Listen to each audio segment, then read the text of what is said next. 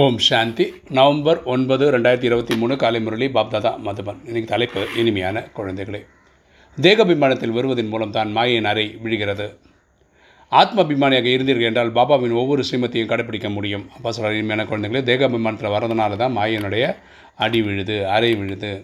நம்ம ஆத்மாபிமானியாக இருந்தோம்னா பாபாவின் ஒவ்வொரு ஸ்ரீமத்தையும் கடைப்பிடிச்சோன்னா நமக்கு எந்த ஒரு பிரச்சனையும் இருக்காது.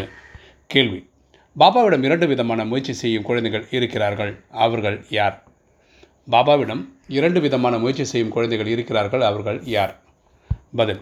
ஒரு விதமான குழந்தைகள் பாப்பாவிடம் ஆசையை எடுப்பதற்கு முழுமையாக முயற்சி செய்கிற ஒரு ஒரு டைப்பான குழந்தைகள் வந்து அப்பாவிடந்து முழு ஆசை அடையிறதுக்காக ஒன்பது லட்சம் பேர் வர்றதுக்காக தெய்வதை ஆகிறதுக்காக முயற்சி செய்கிறாங்க ஒவ்வொரு அடியிலும் பாபாவோட வழியை கேட்குறாங்க. ஒவ்வொரு விஷயத்திலையும் பரமாத்மாட்டது ஐடியா கேட்குறாங்க கைடன்ஸ் கேட்குறாங்க. மற்றொன்று பாபாவை கைவிடுவதற்கு முயற்சி செய்யும் குழந்தைகளாக இருக்க சில பேர் வந்து ஏண்டா வந்தவங்க? இது போனால் போதுன்ற மாதிரி நினைக்கிறாங்க. சிலர் துக்கத்திலிருந்து விடுபடுவதற்கு பாபாவை அதிகமாக நினைவு செய்கிறார்கள் சிலர் துக்கத்தில் மாட்டிக்கொள்ள விரும்புகிறார்கள். இது அதிசய அதிசயமாக இருக்கிறது அல்லவா? அப்போ சிலர் சிலர் வந்து துக்கத்திலேருந்து வெளிப்படுறதுக்காக பாபா பிடிக்கிறாங்க சில பேர் துக்கத்தில் மாட்டிக்கிறதுக்காகவும் பண்ணுறாங்க இவங்களை புரிஞ்சுக்கவே முடியல அப்படின்றார் அவர். ஆச்சரியமாக இருக்கு இல்லையான்றார். இன்றைக்கி தாரணி ஃபஸ்ட்டு பாயிண்ட்டு பாபாவிற்கு சமமாக அனைவரையும் துக்கத்திலிருந்து விடுவிப்பதற்கு இரக்கம் காட்ட வேண்டும் சுகத்திற்கான வழியை சொல்ல வேண்டும்.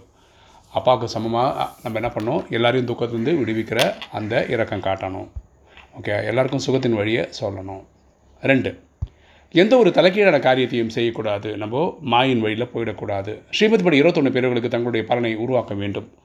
பரமாதோட உயர்ந்த வழியை ஃபாலோ பண்ணி நம்ம இருபத்தொன்று பேருக்கு ஆசை அடையணும். ஒவ்வொரு அடியிலும் எச்சரிக்கையோடு நடக்க வேண்டும். ஒவ்வொரு விஷயத்திலும் நம்ம கேர்ஃபுல்லாக இருக்கணும். வரதானம்.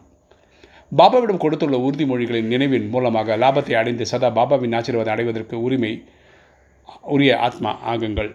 பாபாவிடம் கொடுத்துள்ள உறுதிமொழிகளின் நினைவில் மூலமாக லாபத்தை அடைந்து சதா பாபாவின் ஆசீர்வாதம் அடைவதற்கு உரிய ஆத்மா ஆகுங்கள். விளக்கம் பார்க்கலாம். பாபாவிடம் மனதின் மூலமாகவும் வார்த்தைகள் மூலமாகவும் மற்றும் எழுதியும் கொடுத்துள்ள உறுதிமொழிகளை நினைவில் வைத்துக் கொள்வதனால் முழு லாபத்தை அடைய முடியும். நம்ம பரமாத்மாவோட வாக்குறுதி கொடுத்துருக்கோம். பக்தி காலங்கள்லேருந்து எப்போ உங்களுக்கு அறிமுகம் கிடைக்குதோ நீங்கள் சொல்கிறதெல்லாம் கேட்போம் அப்படின்னு. ஸோ நம்ம வந்து இந்த நேரம் இறைவனை டைரெக்டாக தெரியும். அப்படி இருக்கும்போது நம்ம கொடுத்த வாக்குறுதியை காப்பாற்றணும் எவ்வளோ முறை உறுதி வழி கொடுத்துள்ளோம்? எல்லா கல்பத்திலையும் கொடுத்துருக்கோம்.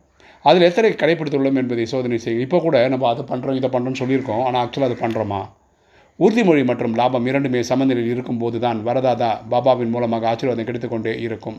நம்ம உறுதிமொழியை கொடுத்து அதை நம்ம காப்பாற்றணும்னு வச்சுக்கோங்களேன் அப்போ தான் இறைவன்கிட்டேருந்து உண்மையில் உண்மையான ஆசீர்வாதம் கிடைக்கும். எவ்வாறு சேஷ சங்கல்பம் செய்கின்றோமோ அதே போல் கர்மமும் சேஷமாக இருந்தால் வெற்றி மூர்த்தியாக ஆவீர்கள். நம்ம பெரிய உயர்ந்த உயர்ந்த எண்ணங்களெல்லாம் உருவாக்கணும் அது கரெக்டு அதே மாதிரி உயர்ந்த உயர்ந்த செயலும் செய்யணும்.